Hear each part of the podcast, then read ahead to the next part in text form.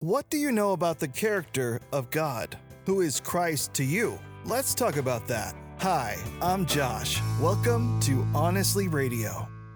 Jesus is a fierce protector, a good shepherd, and an abundant provider. Psalms 23 offers an incredible look at the characteristics of God. Surely your goodness and unfailing love will pursue me all the days of my life and I will live in the house of the Lord forever. The love of God is as powerful as it is personal. It never gives up, it pursues us throughout our lives, and it is continually faithful. We are infinitely blessed to know and receive the love of Jesus Christ. I pray you embrace God's Word. Thanks for joining us on Honestly Radio. Embrace Jesus Christ, embrace true purpose.